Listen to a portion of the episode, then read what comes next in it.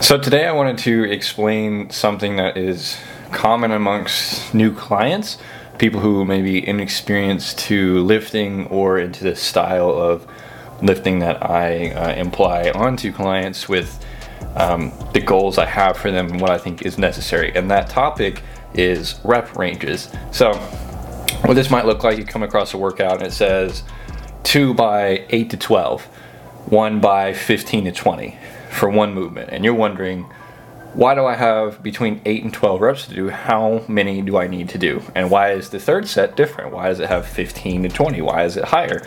What do I do for that? What kind of weight do I use?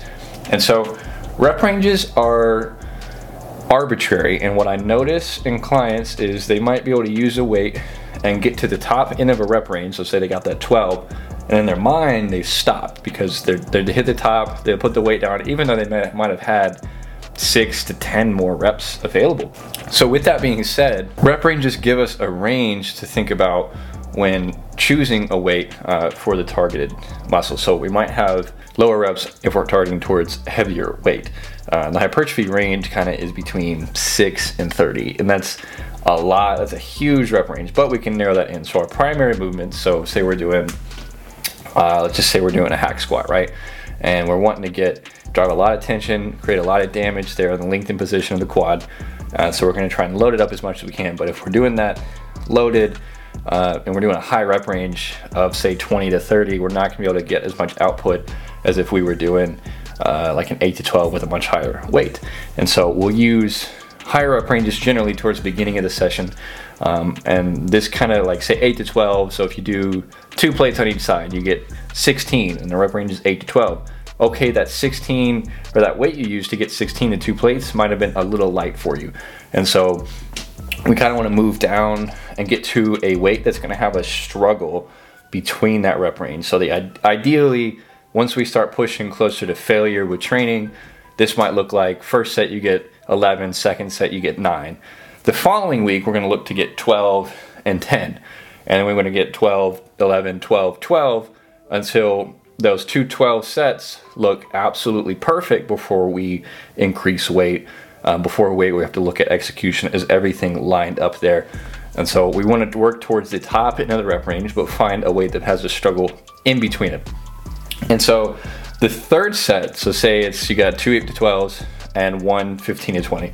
So this is a back off set. It's to manage uh, fatigue uh, and also output at the same time. So if we're doing a third set and you're giving it your best, you may not, you might get six out of that last set. So instead, we back off and up the rep range to drive tension but manage fatigue so we can still perform throughout the remainder of the session and also recover a little better.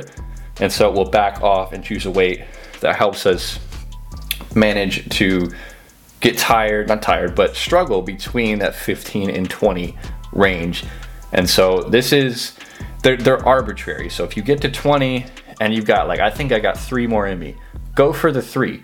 The last reps are arguably the most important of all the reps you're doing there, as long as they look perfect. Um, but don't let rep ranges confine your mind as to what you can and can't do. Some weeks I get in and I get plus four on one movement that's over the rep range, but I'm going for it. I'm going till I can't. And not tr- failure training is not for everyone, especially in the beginning. Um, but more advanced you get, the closer to failure you will need to get.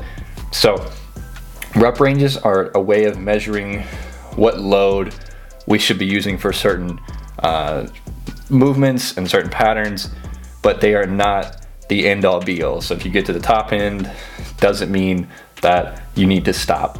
And say if you're getting like you have three 10 to 15s and you get 15 comfortably across all three the question i would propose is are we actually working with a weight that's actually challenging to us or are we just looking at the rep range and fulfilling some sort of checklist in our minds so hopefully that helps if you have any questions send me a message drop a comment um, but this is part one in the series of just common things i see amongst clients that uh, are new and have some questions about why programs are set up the way they are and why the protocols they are given are set up the way they are. So hopefully that helps.